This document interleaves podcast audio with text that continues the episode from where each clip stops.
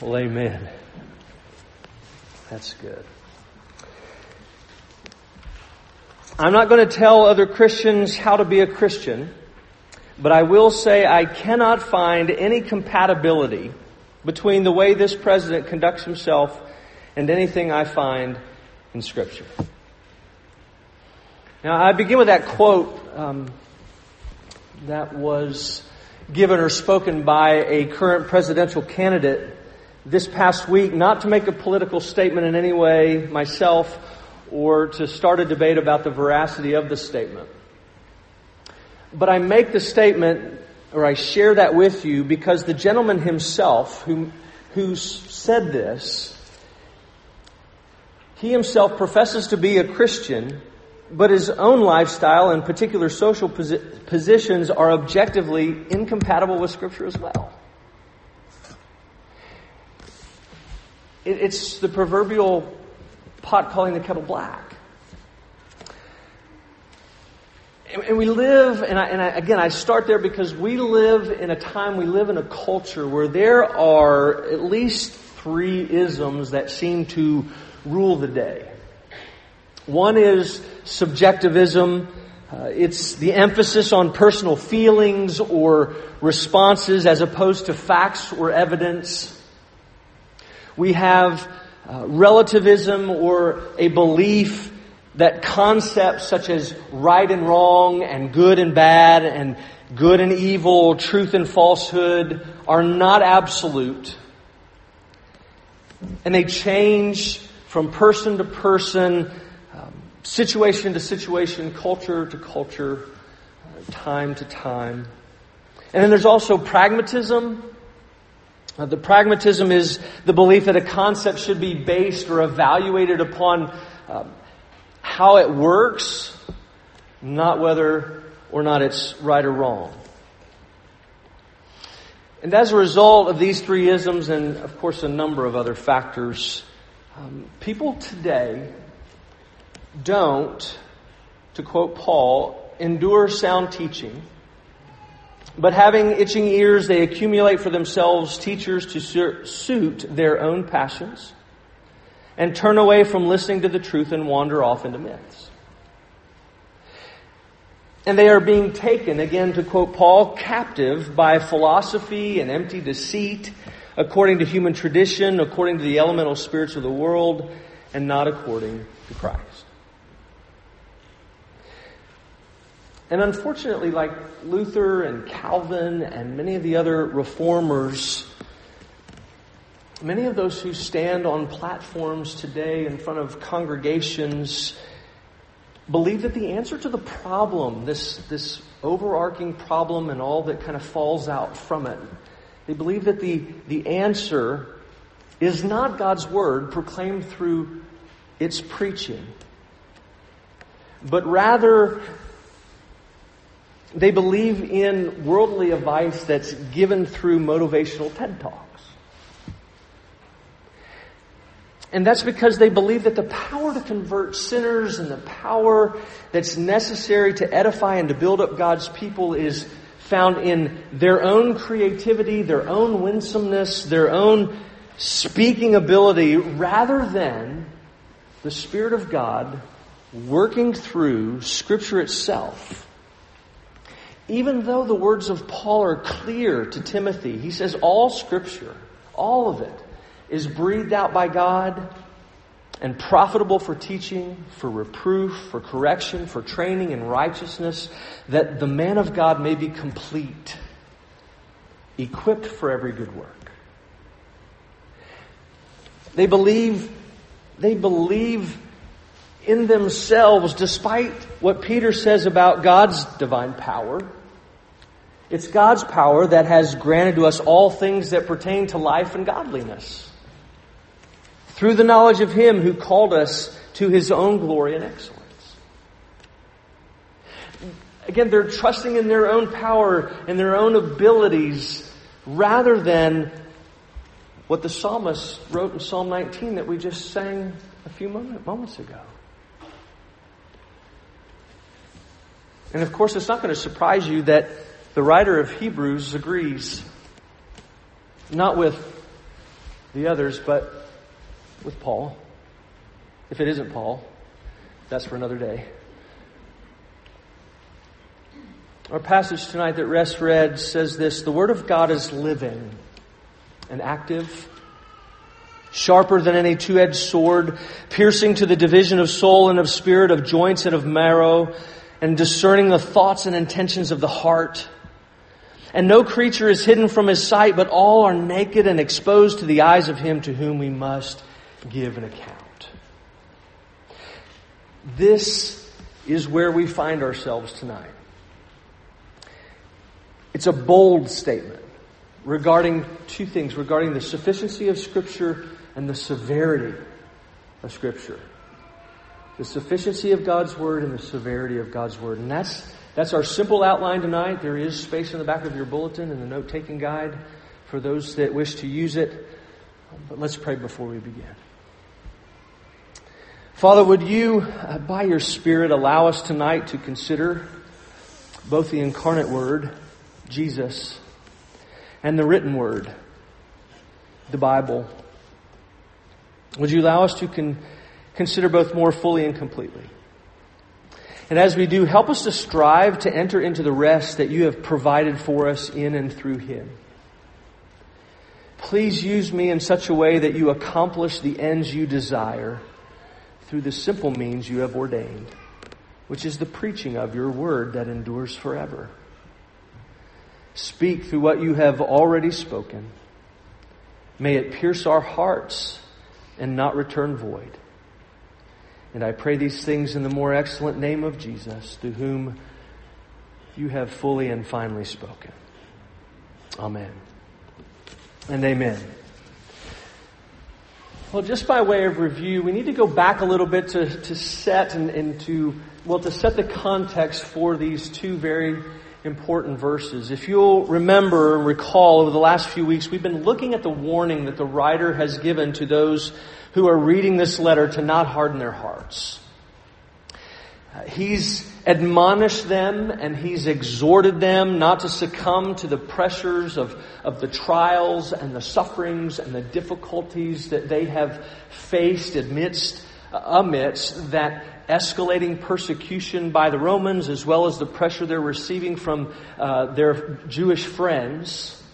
And that pressure is causing them to consider to shrink back, uh, to forsake the Lord Jesus, to revert back to their Judaism, basically to renounce their faith. And he's been urging them not to fall into unbelief. He's he said, look, don't throw up your hands in the midst of these things. Don't, don't give up. Don't say things like, God must not be for us. Or, He must not be an all-powerful God, because if He was, He would change our circumstances and deliver us from them, from out of them. He, he wants them to not say anything like, well, He must not be loving or kind or these things would not be happening to us. He doesn't want them to think, to believe, or to say anything like, well, he's, he's abandoned us. He doesn't want them to grumble. He doesn't want them to complain because those are just symptoms of unbelief. And he doesn't want them, again, to give in to that unbelief. And so to solidify the case and to, to support why reverting back to Judaism wasn't or isn't a good idea or even an option, he pulls out the Old Testament. He pulls out the Old Testament scriptures and he says, listen, this isn't merely my opinion. This is God's opinion. This is, it's not my word that's authoritative, it's God's word that's authoritative, authoritative. And it's the Holy Spirit that attests to the fact that you should not harden your hearts. And, and, he says that the Holy Spirit is, is speaking through what he has already spoken. And he, and he says, right here in Psalm 95. And he walks through and, and uses Psalm 95 to do a couple of things. First, he reminds them of their forefathers. He reminds them of their disbelief and their disobedience. And in doing so, he says, don't be like them. Don't do what they've done. Don't do what they did. As a matter of fact, eh, why would you even consider reverting back to your Judaism when you saw the consequences of their actions? He says it doesn't make sense for you to do what they did when you see what it cost them. He says, you know the consequences. He, he shares with them, he says, it's, it's their unbelief. It's because of their unbelief that they were barred from the promised land. They weren't entered, they weren't able to enter in. They were the only ones at the time serving the living God and they turned their backs on him. Everyone in Canaan was serving lifeless idols. And yet they still chose to abandon him. They fell away. And everybody over the age of 20 at the time of the Exodus weren't, weren't allowed to enter in, except for Caleb and Joshua, those who believed the promise. And so the writer says, Don't you see? Things haven't changed. It's insane to think that something different is going to happen or, or, or that you would expect different results from doing the same thing. He said, God has not changed. The consequences of unbelief haven't changed. And he says, if you think, if you remember, he says, if you think that the consequences were severe for them, you need to understand that the consequences for you are even greater. Because if you forsake the Lord Jesus, you're, you're giving up that eternal rest that's been promised. Salvation is by faith alone, but it's by a faith that endures. And so he says, finish strong. And the second thing that he does is he changes his tone. If you remember from last week, he changes his tone a bit and he moves from focusing on the disobedience to the faithfulness of God, right? To the promise of God. So he shifts, he changes his tone away from man's response to God's promise. And he said, and he says that God made a promise to his people, and that promise remains. That promise still stands. It hasn't been res- rescinded in any way. He hasn't taken it back. It's one and the same promise. It's the same good news. He didn't have to make a new promise because they failed to embrace the promise. And you'll remember we said that the surety and validity and longevity of the promise was not and is not determined by the faithfulness or unfaithfulness of the recipient. But the longevity and the validity and the surety of the promise is based upon the faithfulness of the one who made it. And it was God. God made the promise. And He will make His promise sure. This is one promise for one people, for one plan of salvation. And the promise was, was good and was the same yesterday, today, and forever because God Himself was the same yesterday, today, and forever. And He wanted them to hold on to that. And what did He promise? The promise was rest. We saw that He offered His people an exclusive, spiritual, eternal Sabbath rest that's available now by faith, but fully and finally available at the consummation of all things upon Christ's return. And the writer has called them to strive into that rest, to strive into that which is ahead and that rest which remains because the time between the rest now and the time between that full and final rest is hard. It's difficult. Again, the suffering and the pain and all that's involved with the trials and the pressure. And So he says it's necessary for you to strive. It's necessary to persevere and to endure to the end that you might enter into that full and final rest. Which brings us to the text tonight. His tone again changes. It changes and he makes what Luther calls a terrifying statement.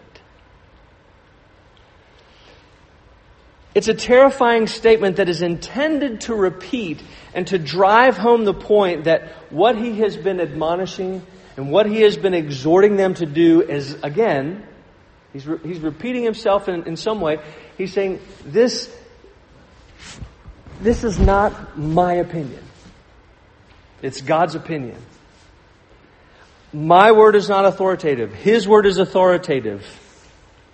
It, this is what God, His Word, what God has said by His Spirit through His Word is what you should in fact do. This command is from Him. You should heed what has been said. You need to hear it, you need to listen to it, and do what the Lord says and the Word says you should do.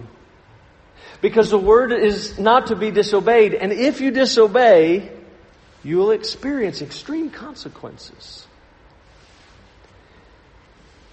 In the words of Calvin, it is though the author had said, whenever the Lord addresses us by His Word, He deals seriously with us, in order that He may touch all our inmost thoughts and feelings, and so there is no part of our soul which ought not to be roused. And that's because the Word is sufficient and severe. Let's look first at sufficiency. Verse 12, he says, the word is living. It's the living word because God is a living God. The word that he has spoken is alive. It's an everlasting word because God is everlasting. It endures forever because God endures forever as we quote many times from Isaiah 40, right? The grass withers and the flower fades, but the word of the Lord endures forever. The Bible is not full of cold, dead doctrine, but life giving truth. But he doesn't stop there. He says the word is active and the word is, or sorry, the word is living and the word is active. It's effective. He says it's powerful, it performs, it binds, it frees, it creates and recreates or regenerates, it sustains, it uplifts. The word is never frustrated or defeated. It does what it says it will do. It, it, prom- it, it does what it promises it will do. It brings about what it says it will bring about. It doesn't need to be added to or taken away because it is sufficient and adequate for the task that the Lord has ordained it to fulfill. Whatever God intends, it will do and it will be. In Isaiah 55, the Lord says through the prophet, For as the rain and the snow come down from heaven and do not return there, but water the earth, making it bring forth and sprout, giving seed to the sower and bread to the eater, so shall my word be that goes out from my mouth. It shall not return to me empty, but it shall accomplish that which I purpose and shall succeed in the thing for which I sent it. It's effective.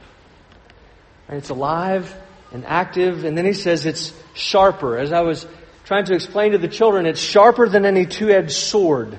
It pierces and divides. That means it's not a butter knife.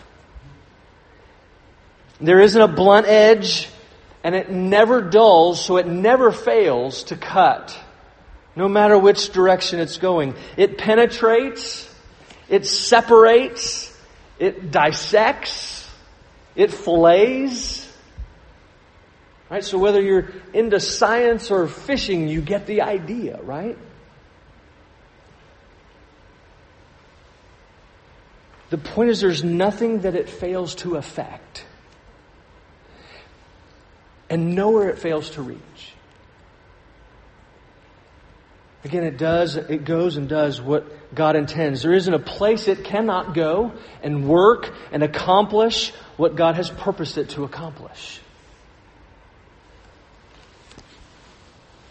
And then finally, he says the word discerns. It's living, active, sharper than any two edged sword. It discerns, it critiques, it discriminates or distinguishes it convicts and pronounces judgment. In other words, we don't sit in judgment over it, it sits in judgment over us. And when we read it, it reads us. Burk Parsons put it this way the Word of God is never to be the object of our scrutiny. Rather, the Word of God is that by which the Holy Spirit scrutinizes us. By His Word, the Lord employs His own version of higher criticism as He inspects our lives, interrogates our proud hearts, and reveals our sin. And He does that righteously and justly and fairly and without prejudice because God Himself is righteous and fair and just and without prejudice. It is objective. The standard is objective and fixed because this standard is the Lord Himself, who does not change. And this discernment, of course, is necessary for us. It's necessary because we're being, as I mentioned to the children, we're being sanctified. And, and therefore, in the process of becoming what we've been declared to be in Christ, and we've been called to be holy and to walk in a manner worthy of the Lord. And we therefore need to know what good works are. We need to know what they are and what they aren't. And as we read earlier from 2 Timothy 3, it's God's Word that equips us to do every good work, to do every good thing. So to disobey His Word puts us at odds with the goal that He has for us. But the writer really takes it another step.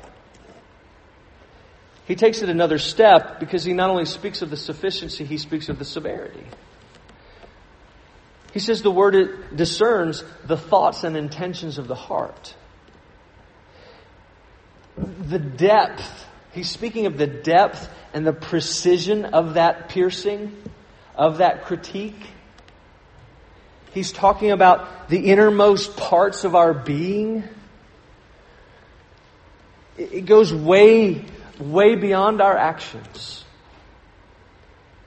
The heart is the central most part of the personality, and it includes uh, us spiritually, intellectually, emotionally, and morally. It's the seat of our thoughts and our affections and our passions and purposes. And so his word, the writer is saying that the word plumbs the depths of who we are completely and totally and doesn't leave anything out. It reaches the innermost recesses in those places where we rarely go. Into those places that we aren't always willing and at times not even able to go.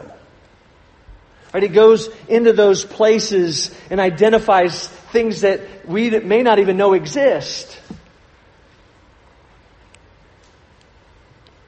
And it's able to discern and to divide what we say from what we actually think and what we actually do and from what motivates us. So it separates and divides our words from our actions and our actions from, from our true wants and desires. So there isn't a thought, there isn't an intention, there isn't a desire or an act that isn't uncovered. And notice in verse 13, he shifts from talking about the Word to talking about God Himself. And he says, No creature is hidden from His sight. But all are naked and exposed to the eyes of Him to whom we must give an account. He says, No one is out of God's sight.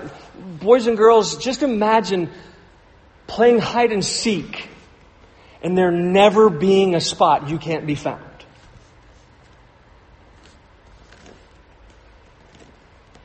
All of us are intimately known by the Lord. There isn't one part of us, there isn't one detail about us that isn't known by Him and brought to light by His Word. That's how intimately He knows us. We are completely exposed. The language is about being exposed and naked, but laid bare. open before Him by His Word. There's some, there, there's some graphic things I could share. Just trust me. There's nothing He doesn't understand about us and that the Word doesn't reveal. His knowledge of us is exhaustive. He knows us better than we know ourselves. There's nowhere we can hide. There's nothing we can use for cover. He says you're naked, exposed, completely and completely and utterly vulnerable and helpless before the Lord. And every mask we attempt to create and hide behind is futile. We're in full view. We're in full view of the Lord and have to give an account. Philip Hughes puts it best. He says, This profound and solemn truth is one that man in his fallenness does not like to face. It is damaging to his self esteem. It destroys proud pretensions to wisdom and competence, and it discloses the futile superficiality of all the elaborate defense which we seek to erect against God. But God sees all things as we never can in the ultimate light of our undisguised reality. His gaze penetrates beneath the surface and beyond every specious facade to the radical heart of our being. Indeed, a man's knowledge, even of his own self, is faulty and inadequate. That, that simply means that we're not as smart and as righteous and as honest and as put together and as worthy and as important or genuine as we think we are. And we're more sinful and needy than we realize.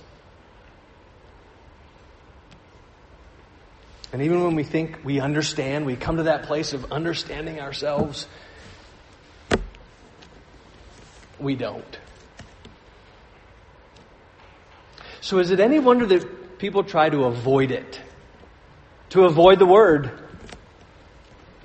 I mean, I know the writer is saying, don't harden your heart, strive to enter his rest, not because I say so, but because the word says so, and if you don't, right, disobedience is costly, but just where we are tonight, can you feel the weight of that?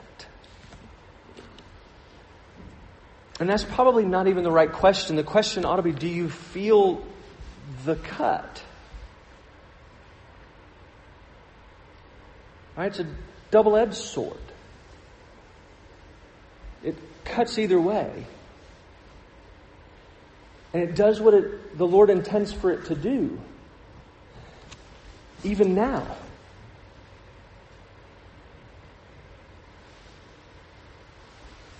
So it's likely that many of us are feeling it in some form or fashion.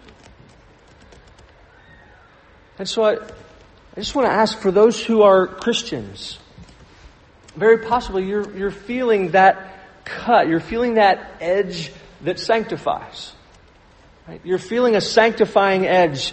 The, the Lord may just, just in this brief explanation of the, in the reading and the brief explanation of the passage, the Lord may have used that effectively to pierce and to penetrate and to divide and to, to discern your heart or to expose a particular sin or some kind of wrong way of thinking.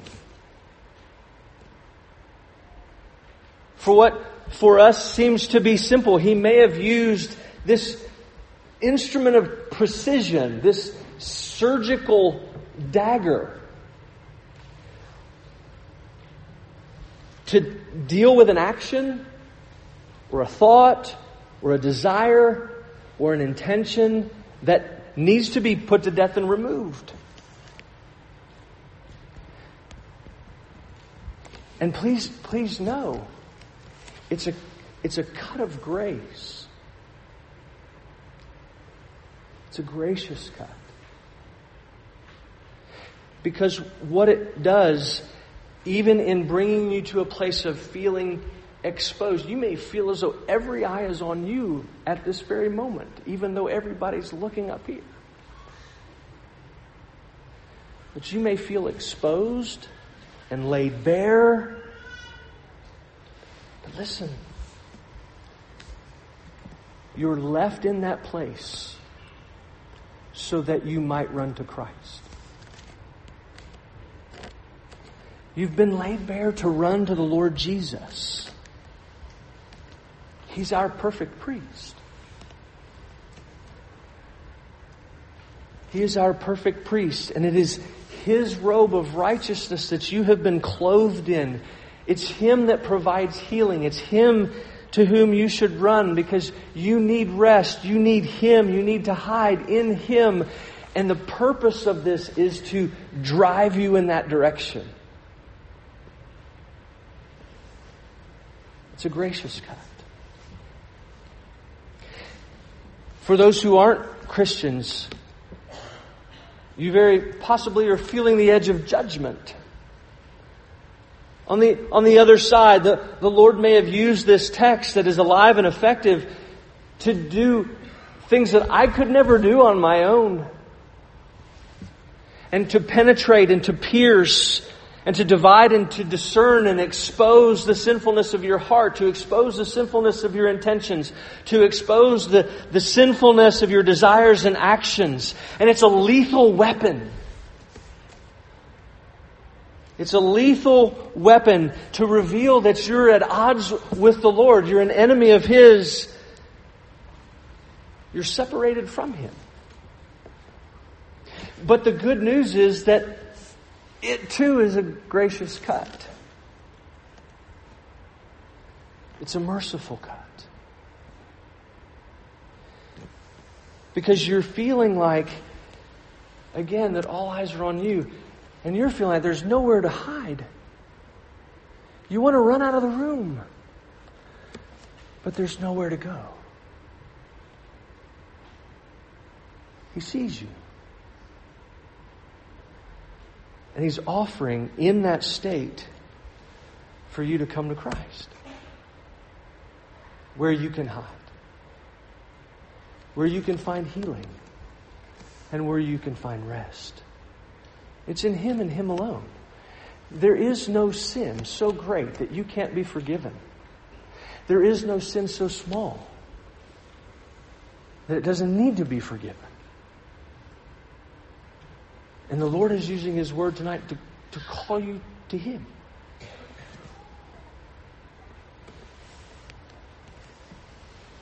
It is the Lord Jesus who lived and died and rose again from the dead and ascended for sinners like us. He will forgive you. He will heal you. He will take your sin and your guilt and your shame and He will cover you with His robe of righteousness and so the call is to turn and to run to Him. Turn and run in faith. And then lastly, just a couple things for us as a church as we think about this. Because the because this is the Word of God that is living and active and sharper than any two-edged sword, piercing to the division of soul and of spirit, of joints and of marrow, and discerning the thoughts and intentions of the heart, and no creature is hidden from His sight, but all are naked and exposed to the eyes of Him to whom we must give account, uh, an account, we should submit to it. Right? We should submit to it. We should approach it confidently and humbly, but we should emphasize what it emphasizes. We should call sin what it calls sin. We should forsake what it calls us to forsake. We should repent when it tells us to repent. We should forgive where it tells us to forgive. We should live freely where it allows us to live freely. We should worship as it commands us to worship. We should trust in the means of grace that He has established through it. We don't need to add anything to it. We shouldn't take anything from it. It should be the lens through which we interpret our experiences and not the other way around. We should submit to it and not the other way around. It is the word of the Lord. It is sufficient. And then secondly, we should proclaim it. It should be what we proclaim. And, and I, the Word, listen, the Word is not boring. The Word of God is not boring. It is not out of date. We don't have to make it relevant. It is itself relevant. It is itself practical. We don't have to make it that way. We don't need to make it more palatable. We don't have to apologize for it. We need to rightly divide it, not shrink it down into pithy platitudes. It contains everything that we need for life and godliness. It, it contains everything that we need to equip us for every good work. It needs to be preached and taught boldly without exception. It ought to be that it, it ought to be that that we use to provide advice to the people that we're around and that we're ministering to. It ought, it ought to be the first thing that we go to, and we need to trust it to not return void. We need to trust it to do what the Lord intends for it to do. Brothers and sisters, none of us in this room have anything more powerful or better to offer anyone than the Word of God.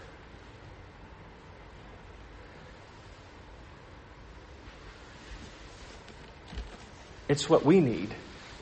It's what believers need. It's what the lost need. It's what we all need. May we be bold about it.